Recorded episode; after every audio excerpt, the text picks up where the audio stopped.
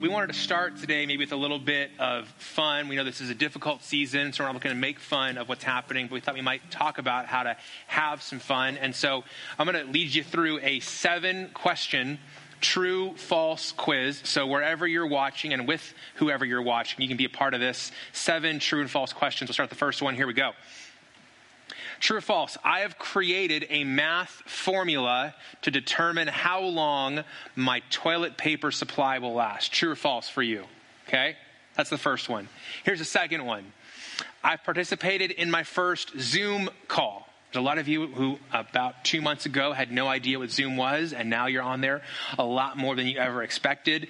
I'd encourage you, if you want to Google Zoom call fails, there's some really funny stuff out there. Uh, people who uh, n- know some things now that they wish they knew earlier.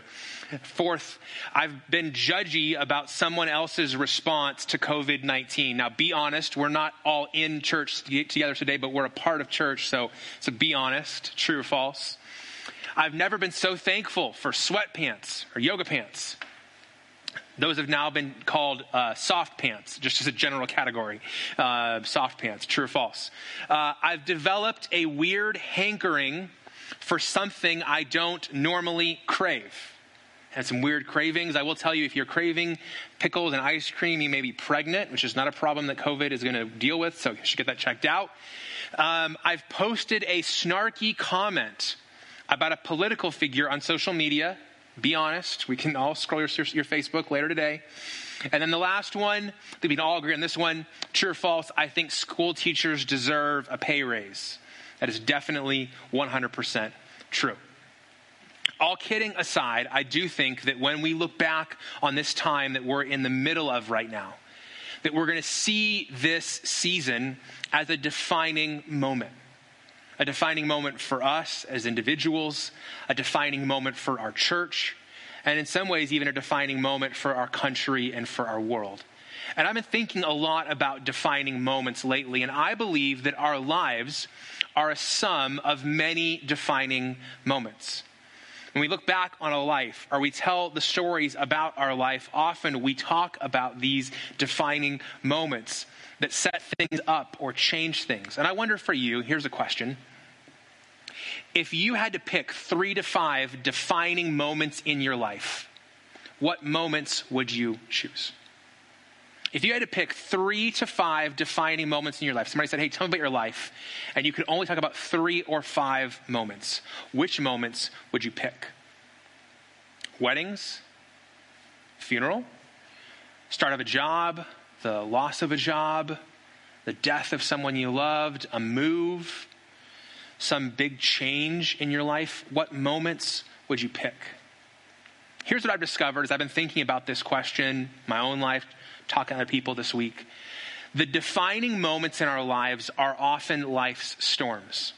When we sit around a campfire and we tell stories about experiences in our lives, or somebody asks us to share a little bit of our story, often the defining moments that we talk about that really s- summarize who we've become, what we've been through, who we are today, those moments are often life's storms.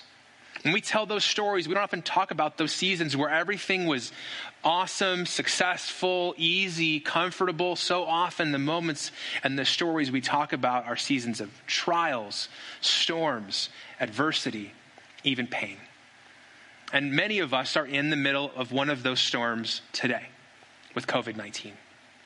And that's why today we're beginning a new series, and it's called Unsinkable Navigating Epic Storms.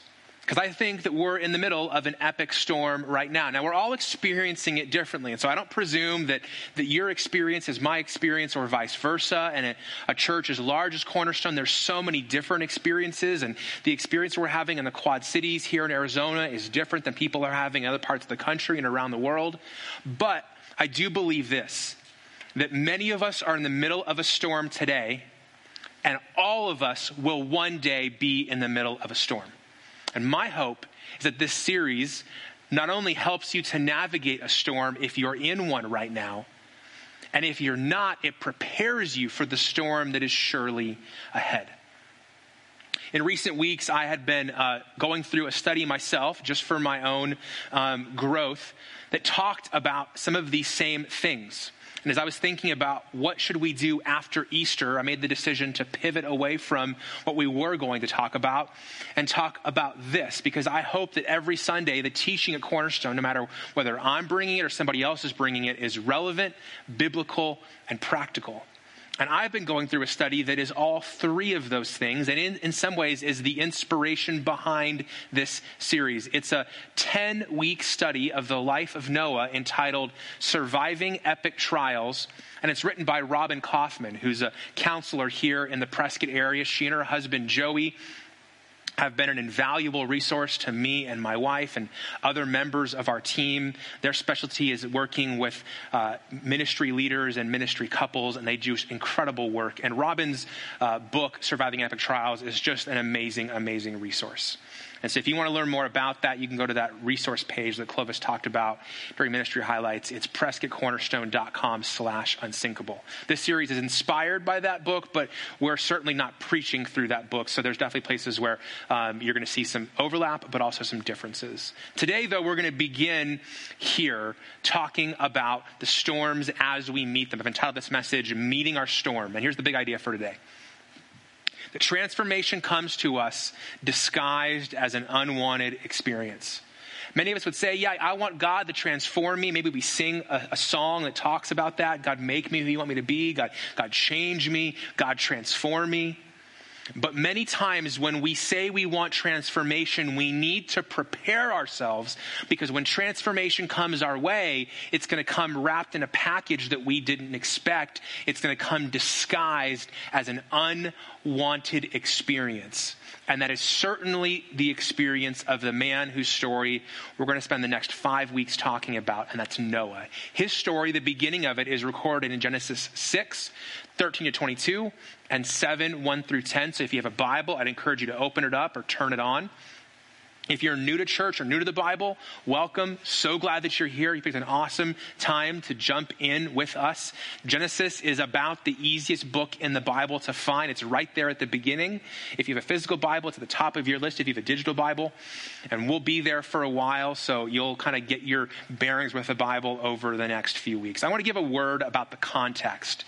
If you've not read this section of the Bible before, or maybe if you're thinking, what I think you might be thinking at some point in this series. The storm that Noah navigates through is a storm that is brought about by God's judgment. You'll read in a little bit with us about God deciding that the earth and those who lived on it were so evil that they needed to be destroyed and he wanted to start over. And let me be very, very clear. I am not drawing an equivalence between COVID 19 and our storm and that storm in that way. I don't believe that COVID 19 is God's judgment on the earth. I've not heard God say that to me. And the unique thing that I want to point out is that while that storm and judgment impacted those who God said were evil, who were living in disobedience to Him, who were destroying what God intended, the people who are alive who are getting COVID 19 today, and even those who are dying, include both those who don't believe in God and don't live according to his ways, and those who are followers of him who devoted themselves to living lives that honor him. And so I don't think there's an equivalency there, and that's what I'm not saying. I'm not saying that. I'll be really clear about that from the beginning. The other thing I want to say about context is this is a five week series, and I'm going to talk about some things over these five weeks that we won't all get to in the first week. So if you have a question, you go, hey, Scott, what about that? Or I really am wrestling with this. I would encourage you to not check out and stick with us for all five of these weeks give us time to get to some of those things because there are some things about this story that if you've never heard it or you haven't read it in a while, it may make you uncomfortable. And that's okay. Don't check out because you're uncomfortable. Stay with us, and we'll get to some of those things in the weeks to come. Okay? So today, as we start, I want to share with you four considerations to make when you meet your storm. So, as you meet the storm, and we kind of think about the storm that we're in right now, as you meet that storm, here's four considerations. And the first one starts in Genesis 6 8, where it says, But Noah found favor in the eyes of the Lord. These are the generations of Noah. Noah was a righteous man, blameless in his generation. Noah walked with God. The first consideration I want to share with you today is that God has been preparing you, even if you don't feel prepared. One of the big challenges that I know I have faced in this season, in this storm, is that I haven't felt prepared for what I'm having to navigate. You may not feel like you are prepared for what you've had to navigate, but we see in this story that even though Noah might not have thought God was preparing him, he was. And we see how God was preparing him in these verses. It says, But Noah found favor in the eyes of the Lord, and Noah walked with God. We know from surrounding information in other chapters around Genesis 6 and the work of scholars that Noah was approximately 500 years old when these words were written. People in this time in history lived a lot longer than they live right now. And Noah had been in a relationship with God, walking with God, learning from God, allowing God to shape him for 500 hundred years. That was his preparation. He might not have seen it as preparation, but it certainly was. And I know many times in the last few weeks, I have used a phrase, others have used a phrase hey, there's no instruction manual on how to go through this. There's no instruction manual for a pastor on how to lead a church when you can't actually be with your people.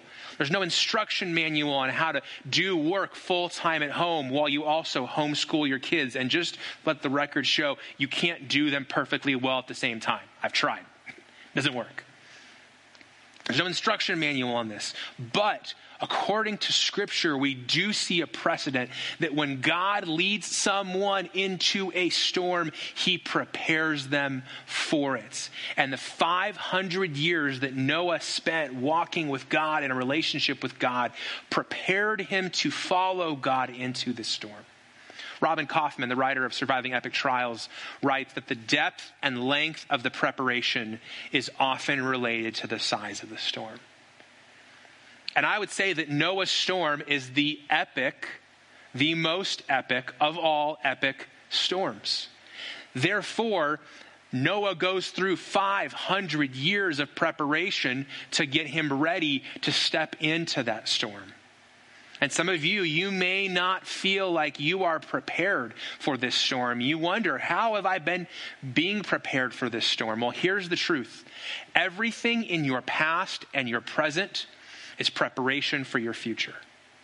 Everything that you've gone through in the past and everything that you are experiencing today is God's preparation for everything He has for you in your future. And this is why it's so important that when we have circumstances in our past that we would naturally go, I don't know what that was about. That makes no sense to me. I never really got what was going on there. Man, there are so many things about this moment that I don't understand. Could it be that the things that you didn't understand in the past and the things that you don't understand in the present could be God's preparation for something that is coming in your future.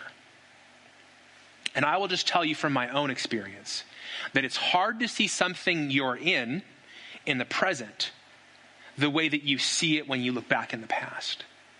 And many of the things that I look back and I go, oh, that was totally preparation for this. I couldn't see that when I was standing in that moment back then.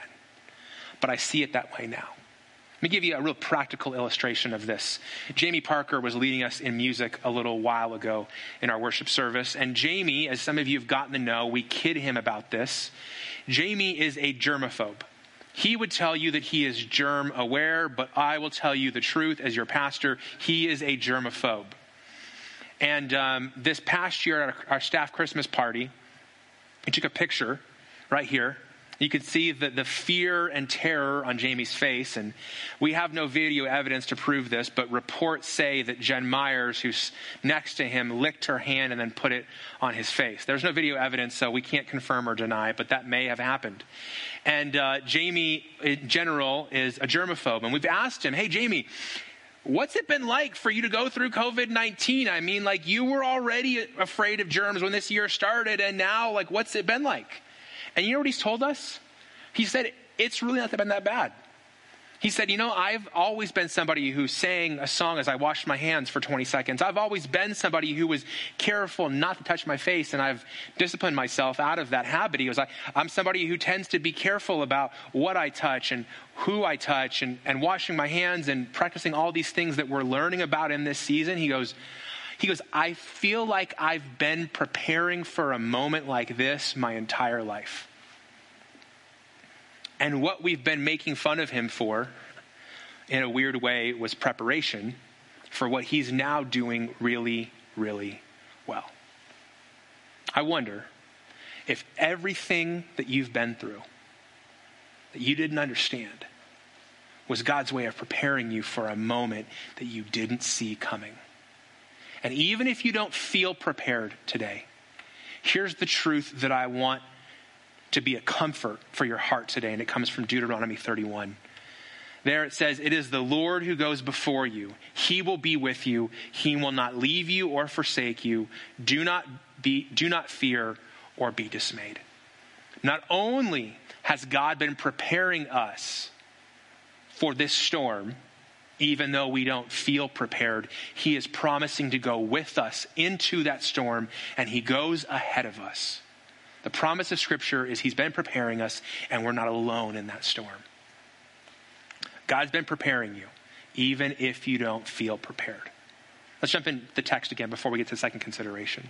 Genesis 6, verse 13 says, And God said to Noah, I have determined to make an end of all flesh, for the earth is filled with violence through them. Behold, I will destroy them with the earth. This is the part I mentioned in the context section. God has decided that humanity is so far down the evil, destructive path that he's going to destroy them and start over. So he says to Noah, Make yourself an ark of gopher wood. Make rooms in the ark and cover it inside and out with pitch. This is how you are to make it. The length of the ark, 300 cubits its breadth 50 cubits and its height 30 cubits. Cubit was an ancient measuring system, kind of like the metric system or the inch and feet system we have here in the United States. God goes on, make a roof for the ark, Noah, and finish it to a cubit above. Set the door of the ark in its side. Make it with lower, second, and third decks. So this is going to be a three story boat. For behold, I will bring a flood of waters upon the earth to destroy all flesh, in which is the breath of life under heaven. Everything that is on earth shall die. But I will establish my covenant with you, and you shall come into the ark, you, your sons, your wife, and your sons' wives with you. And of every living thing of all flesh, you shall bring two of every sort of the ark to keep them alive with you. They shall be male and female of the birds according to their kinds, of the animals according to their kinds, of every creeping thing of the ground according to its kind. Two of every sort shall come into you to keep them alive. And also take with you every sort of food that is eaten and store it up. It shall serve as food for you and for them. Noah did this. He did all that God commanded him. Second consideration as you meet your storm is that during storms, God doesn't tell us everything. One of the challenges with storms is that we don't get all the information that we would like, and not every question we ask gets answered. In the text, we see that God tells Noah a lot. Here's what he tells him He says, You know, humanity's evil. They're so evil, I'm going to destroy them. I want you to build an ark, Noah. And so here are the instructions. But there's a lot of things that aren't included on this list. For example, why do I need an ark and how are you going to destroy the earth, God? He doesn't tell him that in this passage. Uh, God, I, have never built an ark before. Do you have any detailed instructions? I mean, the kind of instructions that God gives are even less than some IKEA instruction books we get. I mean, it's just very minimal. You know, God, uh, you're going to destroy everybody? Really? Is, is, it really that bad? I mean, that, that seems kind of extreme. Um, God, how long is this going to take? Should I get help? I mean, none of those questions that Noah might have had, that some of us would think about having if we were in Noah's shoes, get answered.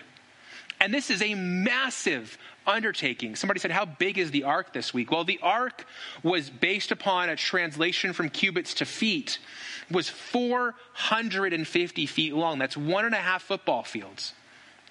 It's 75 feet high. So, according to our measurements, you're talking three to five stories high. It was 45, sorry, 75 feet, feet wide, 45 feet wide. It's, it's about the, the width of half of the football field and about three stories tall. It's a massive ship. One scholar that I was reading about this week said that the ship was so big that Noah built that a ship wasn't built that was bigger than the ark across human history until the 1800s. It is a massive ship. And it is a massive undertaking that Noah entered into because of the direction of God. In addition to there being a number of things that God doesn't provide answers to and details he doesn't provide at this point, I was struck by, through my friend Robin's study, the, the observation that, that God gives Noah a great deal of detail about what to do, but he doesn't spend a ton of time doing what I would feel like I needed in that moment or what I would have done to Noah if I was in God's shoes. Because as much of concern as I would have had for giving Noah instruction, as much of a concern I would have had as a listener for, for the details, I would have wanted like some some coaching, you know? If I was in God's shoes, I'd have been like, hey, Noah, buddy, I just want you to know it's going to be okay. I'm going to walk with you. I know this is going to be difficult. You're going to get ridiculed, and your family's not going to understand. I know you have lots of questions, and so I just want you to trust me. I know this has got to be, I mean, all of those kind of things aren't included in the text. What is included in the text is that God told Noah what to do. He did not tell Noah what was to come. And this is the place that I think a lot of us struggle in our storm too. Many of our worries, anxieties, fears, and concerns that are plaguing us today have to do about what's to come. God, how do I pay my bills in the future with what I have right now? God, God, how do I make sense and, and, and how do I know what's going to happen? God, how do I know what to tell my kids about what is to come? When so often what God does is He doesn't give us answers to everything. He says, This is what I want you to do next. And so often what we want is, God, tell me what's to come. So often what God does is He tells us what to do. And watch what Noah does in Genesis 6. It says, Noah did this. He went and built the ark. He did all that God commanded him. In the next chapter, in Genesis 7, God gives him more instructions. And what does it say? Noah did all that the Lord had commanded him. Again and again, what Noah does is he doesn't let his lack of understanding, he doesn't let the lingering questions in his mind hold him back from doing all that God has commanded him to do in the present. And that is really difficult. And I want to illustrate for you why. And I'm asking my friends to come up on the stage right now. And they are coming with signs, three words that I think dominate our hearts and our minds during this season. I think right now we're thinking a lot about this question of understanding. What do I understand about what God is doing or not doing? Okay, how do I obey God during this? And what does it mean to trust God? And I know for myself, and I'll just speak for me, but I'm going to guess I have some company on this. For myself, I often go, God, if you would help me to have more understanding about my questions and these details I don't get, then if I had more understanding, God, I could get to obedience and then I would really be trusting you with this thing that I'm going through. Put another way, I think we want understanding before obedience. We want God to give us our answers and give us that clarity and speak to all those questions, and then we'll obey. But that is not what happened in the story of Noah. Noah didn't have the understanding that we think he might have needed. But it said that in everything he did, Noah obeyed. And so I think a better picture of the way God works is this I think it's that God calls us to trust him, out of that trust, to obey him, even if the understanding tarries, waits, or doesn't come. I think this is what God calls Noah to. This is what Noah did. And this is what God is calling us to in this season. Trust God, obey what He showed you, and trust Him with the understanding. I love what Tim Keller says about this. Keller says, Understanding how the Holy Spirit works is not a puzzle to be solved, but a mystery to be lived. Friends, if you have been following God for any period of time, I want to encourage you to be careful of turning your faith into a puzzle that has a solution and recognize that there will always be a part of how God works in your life that is a mystery and the people that I talk to who've been following Jesus for longer than I've been alive, what they tell me, and I've experienced just a little bit of it, is the longer you follow Jesus, the more mystery there is, the more there are things, if you're honest, you don't understand and comprehend, and yet you're still called to live by faith. There's a caveat I want to make with this illustration, real quick, and that's this that we aren't promised understanding in this life. We aren't promised that even when we trust God and even when we obey God, that we're going to get understanding. It's not like, okay, God, I'll give you trust and obedience, but you give me understanding. It's not, it's not that kind of gimme thing. God may never give you the understanding that you want. And so, what would it look like for you if you trusted Him and you obeyed Him? And guess what? On the other side, there wasn't understanding could you still do everything God commanded you to do the way Noah did? Because I will tell you that what we're going to talk about later today and the weeks to come is the whole understanding thing with Noah looks very different than I think a lot of us believe on the surface. And in this season, you may not understand for a long time or ever what God is doing. Can you still trust Him? Can you still obey Him? Thanks, guys. Let's jump back into the text. Genesis 6 21 says, Also take with you every sort of food that is eaten and store it up. It shall serve as food for you and for them. Noah did this. He did all that God commanded him. That's the end of chapter 6. Chapter 7 begins with Then the Lord said to Noah, Go into the ark, you and your whole household, for I have seen that you are righteous before me in this generation. That's two verses one chapter ending, one chapter beginning. And here's the consideration I want you to make in light of this, and I'll unpack it once I share it. That God may seem silent even while he's working. God may seem silent even while he's working. Now, in your Bible, if you have it open or you open on, your, on your, your phone or computer, you go right here and you're in chapter 6. You turn the page, you scroll down there's verse 7. There's, there's about this much space between 622 and 71. But, friends, in terms of time, Bible scholars tell us that the gap between chapter 6 ending and chapter 7 beginning, the time it took Noah to build the ark is anywhere from 3 to 100 years. If Noah had a crew who knew what they were doing and they had accessible supplies the wood, the pitch, the tools.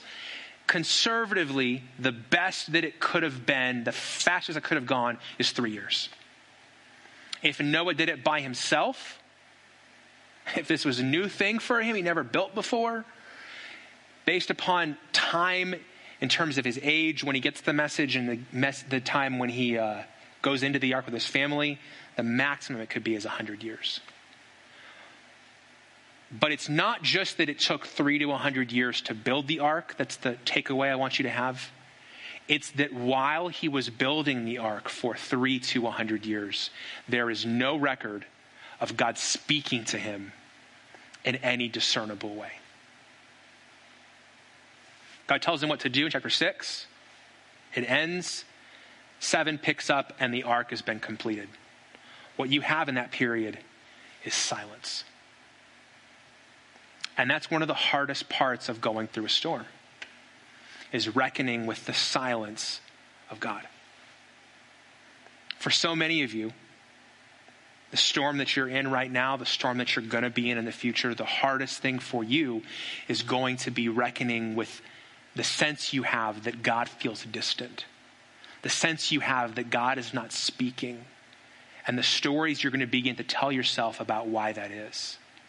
Over the years in the history of our faith, many have developed a term for this inspired by a book by the same title by St. John of the Cross. They call this kind of experience the dark night of the soul.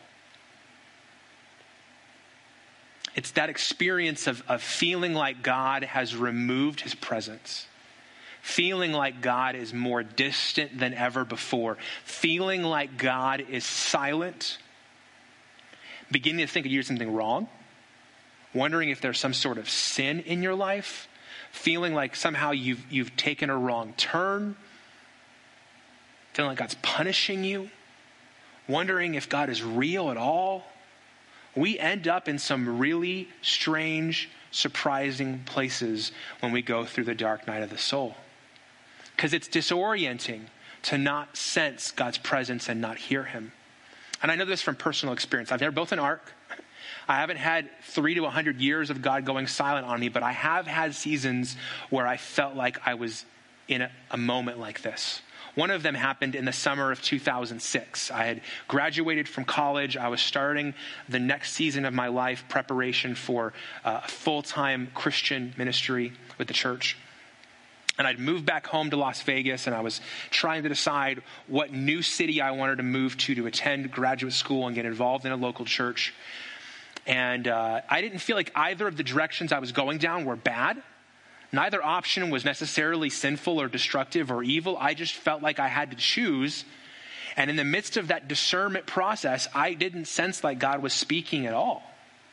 I read the Bible, I prayed, fasted, sought godly counsel from friends, read books, watched sermons, did everything I could do, and still I heard nothing. But eventually a decision had to be made. And so I made the best decision I could. That was the beginning of June. It wasn't until the end of August that any sense that I was looking for from God arrived. My dark night lasted for about 75 days. And I moved, signed a lease in an apartment, started a new job, unpacked boxes. All the while, I didn't sense like God was speaking to me. I wondered if God was at work. And when that season finally ended, I didn't know it was going to be 75 days. I thought it was going to last forever. I felt like God said to me, not in an audible way, but He spoke to my spirit and said, This is why you're here. This is why I've put you here. I was in the middle of a meeting and something that God had done in my life in the past, preparation, met a need in the present. And the question I have for you as I've been reflecting on that experience and Noah's experience is this is what if God is at work and that's why he's silent? Instead of telling yourself the story that, that God is silent, therefore he's not working and I've done something wrong, what if God's silence is a sign that he is in fact working? I think about Buddy Noonan. Buddy is the son of Jeff and Lindsay. Jeff is one of our board members here at Cornerstone, and Lindsay serves on our staff team, and Buddy is an Army Ranger. Think about my friends that I've gotten to know over the years who have either been in or are in the Navy SEALs or the Army Special Forces. And when one of these units, when some of these men and women go out to serve, they go silent. They're out on a mission, and their family and friends are waiting for them to make contact again. And those family and friends know something that we need to know about God that while that work is happening, there's silence. It doesn't mean that those service members, it doesn't mean that God is just playing cards, killing time, ignoring us. It means that important things are happening. And I want to encourage you that God may seem silent in your storm, even while He's doing great work. Let's finish up for today. Genesis 7. We'll go back to it. Listen to Noah, go into the ark, you and your household, for I have seen that you are righteous before me in this generation. Take with you, Noah, seven pairs of all clean animals, the male and his mate, a pair of animals that are not clean, the male and his mate Seven pairs of birds of the heavens also, male and female, to keep their offspring alive on the face of the earth. For in seven days, Noah, I will send rain on the earth, 40 days and 40 nights, and every living thing that I have made I will blot out from the face of the ground. And Noah did all that the Lord had commanded him. Fourth consideration for you storms reveal our faith, and storms grow our faith. We see in this story the, the character of Noah that had been forged for 500 years walking with God, that he does all that God commanded him, even when he doesn't understand it. And when there's new things, it says in that passage that a flood is going to come, and there had never been a drop of rain on the earth. Noah had never experienced rain, much less a flood, much less a flood that was enough to destroy every living thing on the face of the planet. Noah had no experience with this when this storm began. And his story is a testimony that God may lead us into a storm that we feel we have no experience or preparation with. And yet, it is that very storm that he's going to use to reveal our faith and grow our faith. So many of us think that we have to have experience. We have to have seen things before. We have to have been through things before to feel comfortable, confident, and courageous in stepping into that storm, but that simply is not the case. In 2 Corinthians 4, the Apostle Paul writes these words. He says, So we do not lose heart. Though our outer self is wasting away, our inner self is being renewed day by day. For this light, momentary affliction is preparing for us an eternal weight of glory beyond all comparison, as we look not to the things that are seen, but to the things that are unseen. For the things that are seen are transient, but the things that are unseen are eternal. For we walk by faith, not by sight. The reason why storms reveal our faith is they reveal in a season where we can't always see what we want if our faith is based upon what we see or our faith is based upon what we can see. The, the, the, conclusion there from Paul in 2 Corinthians 5 7 is we walk by faith, not by sight. And many of us in this time have felt fear and we've been tempted to walk in fear or respond in fear. And I know many of us, when we get overwhelmed or in something that's new or difficult or challenging, our temptation is to get defensive, to close up. And yet, it is that very position that prevents God from doing the full work He wants to do in our life because we're closed off to it. My, my counselor, is always reminding me that when I'm in that position of being afraid, that I tend to close up. And the invitation from God is to open up in faith and to move from being defensive to being curious. To say, what is God doing in this season? What is God making possible during this time? What does God want to work on in me in the midst of this? And what does it mean to trust Him? Hebrews 11, the most famous chapter in the Bible about the subject of faith, begins this way. Now, faith is the assurance of things hoped for, the conviction of things not seen. Faith is not about what you can see. Faith is about what you do in the face of what you can't see. And the assurance and conviction you have that the one you have put your hope in is strong even amidst the storm. And it is that kind of action that transforms us. It is that kind of faith in the midst of that storm that results in us being in a different place and being a different person on the other side. We know from every epic story of the last half century That when people go through a season of crisis and adversity, suffering and pain, that it changes them and they're a different person on the other side. Think about Star Wars. Luke is a very different person in A New Hope than he is in The Last Jedi. Frodo is a very different person in the Shire than he is when he's gone through the fires of Mordor. Katniss Everdeen is a very different person when she's first called upon in the Hunger Games than she is when she's conquered her enemies. And Harry Potter not only grows from being a little boy into a man, but he is a different person when he's faced down his greatest enemy. And it is when we have stepped into that storm in faith and not run from it in fear like we're tempted to, that the transformation comes. Let me make this really personal. About 14 years ago, I met my wife for the first time. And we were in a very different life season. I had just gotten out of college, moved to Phoenix. That decision I made to move turned out to be a very good one. And I met her, and she wasn't 22, she was 26. I was still in school. She'd graduated passed the bar, was a professional attorney, and had her life seemingly in order.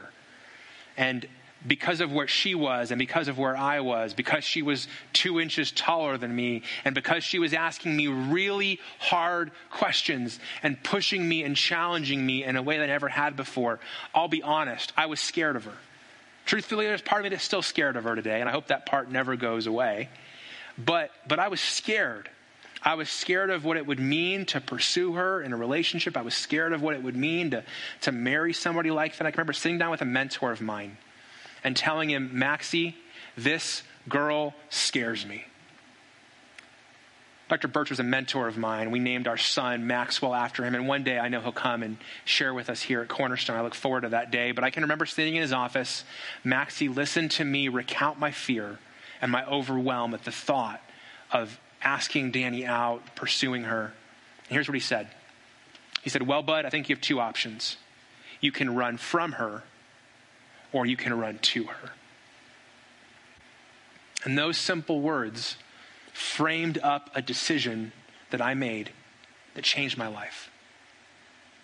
And I wonder if they can frame up the same decision that you're faced today.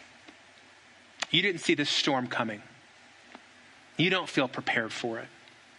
And a part of you is tempted to run from it with fear, to try to get out of it as fast as you can, to get to a place that feels more comfortable, more safe, more secure. But what if, in fact, God is calling you to step towards the storm and meet the storm because the transformation that He wants to do has showed up in your life in a form that you didn't expect or anticipate? You can run from the storm or you can run into the storm. One will lead you to comfort, and one will lead you to change. Today, you have an opportunity to choose. If you're following along with your notes, there's some next steps I want to share with you this morning. And before I get to those, I want to encourage you if you want to dig deeper into this study, if you want to learn more about Robin's course that inspired this, you can find about all of that at prescottcornerstone.com slash, uh, it's not resources, it's actually unsinkable, slash unsinkable. I put the wrong slide on there. That's my fault today. But let's, let's dive into these steps. Number one, thank God for preparing you for this storm and what lies ahead. You say, Scott, why would I want to thank God for this storm? Because this storm is going to do what you've always wanted Him to do to change you, to transform you, to make you like Him. And when you begin to thank God for something, that practice of gratitude, that discipline, that muscle, it begins to change your perspective. And I want to encourage you to begin thanking God for preparing you for the storm and watch how that gratitude changes how you see your past and your present. Number two, I want to encourage you to set up your own trust, obedience, understanding station at home. Whether it's a, a post it note or an index card, one of them or three of them, I want to encourage you to find a place in your home and to put these three words in this order as a reminder of the choice you're going to make to not require understanding before you obey, but to trust God in the face of the things you don't understand.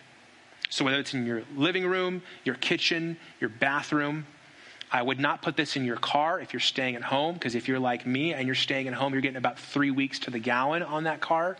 So I would hold off on putting it there. Put it somewhere you can see and use these words as a reminder of the posture you're going to take during this storm. Number three, identify one place where you're tempted by comfort and determine what courage would look like instead. So, in the place where you're tempted to run from it to comfort, determine what it would look like with courage to run to it instead. And then, number four, invite God to transform you during this storm. You may not have seen it coming, you may feel uncomfortable and afraid. But what if this storm and this season is the context to which God finally answers the prayer you've been praying make me more like you? Let's pray.